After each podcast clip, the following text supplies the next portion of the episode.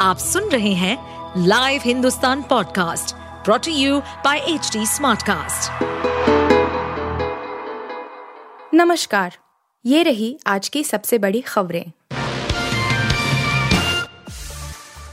Court में खुद को जनता बता केजरीवाल ने मांगी राहत मोदी की डिग्री वाले केस में क्या दलीलें? पीएम मोदी की डिग्री को लेकर मानहानि मुकदमे का सामना कर रहे दिल्ली के मुख्यमंत्री अरविंद केजरीवाल और आम आदमी पार्टी, आप, के राज्यसभा सांसद संजय सिंह ने बुधवार को अहमदाबाद सेशंस कोर्ट में अपना जवाब दाखिल किया।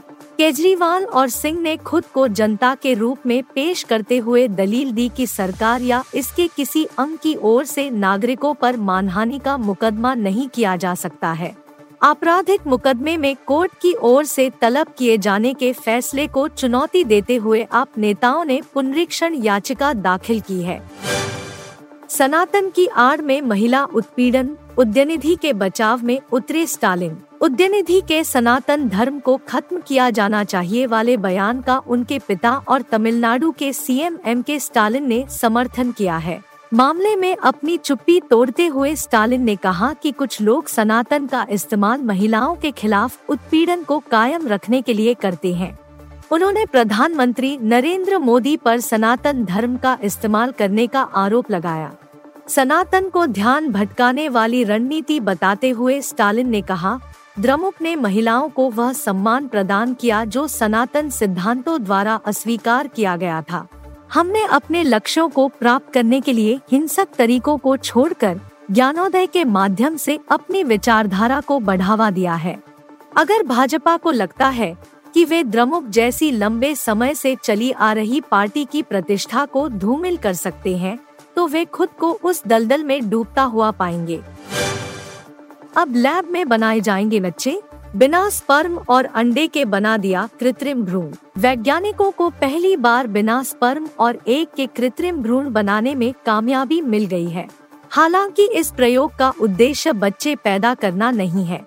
वैज्ञानिक जन्म से होने वाली दिक्कतों, विकलांगता या फिर समय से पहले बच्चे के जन्म से संबंधित रिसर्च कर रहे थे।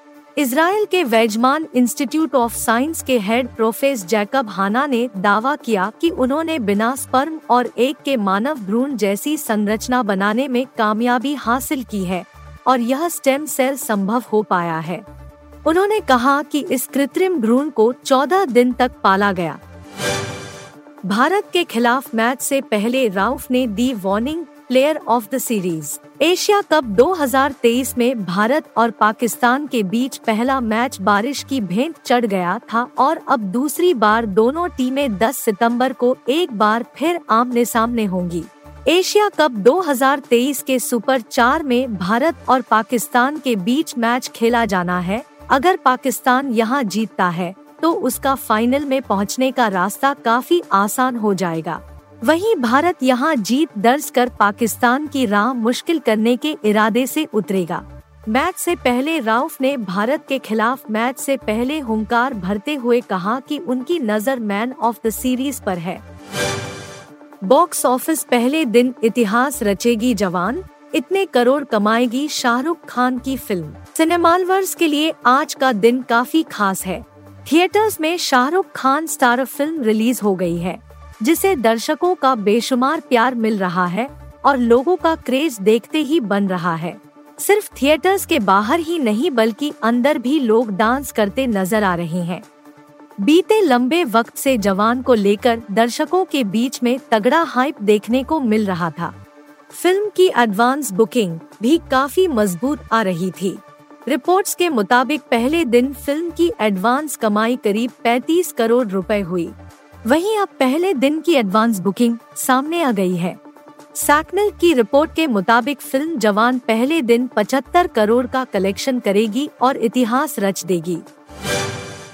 आप सुन रहे थे हिंदुस्तान का डेली न्यूज़ रैप जो एच टी स्मार्ट कास्ट की एक बीटा संस्करण का हिस्सा है।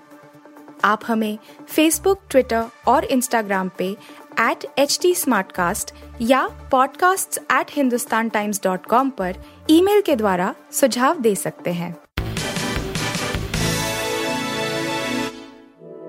इस पॉडकास्ट पर अपडेटेड रहने के लिए हमें फॉलो करें एट एच डी हम सारे मेजर सोशल मीडिया प्लेटफॉर्म्स पर मौजूद हैं और ऐसे पॉडकास्ट सुनने के लिए log on to W W W dot H T smart cast dot com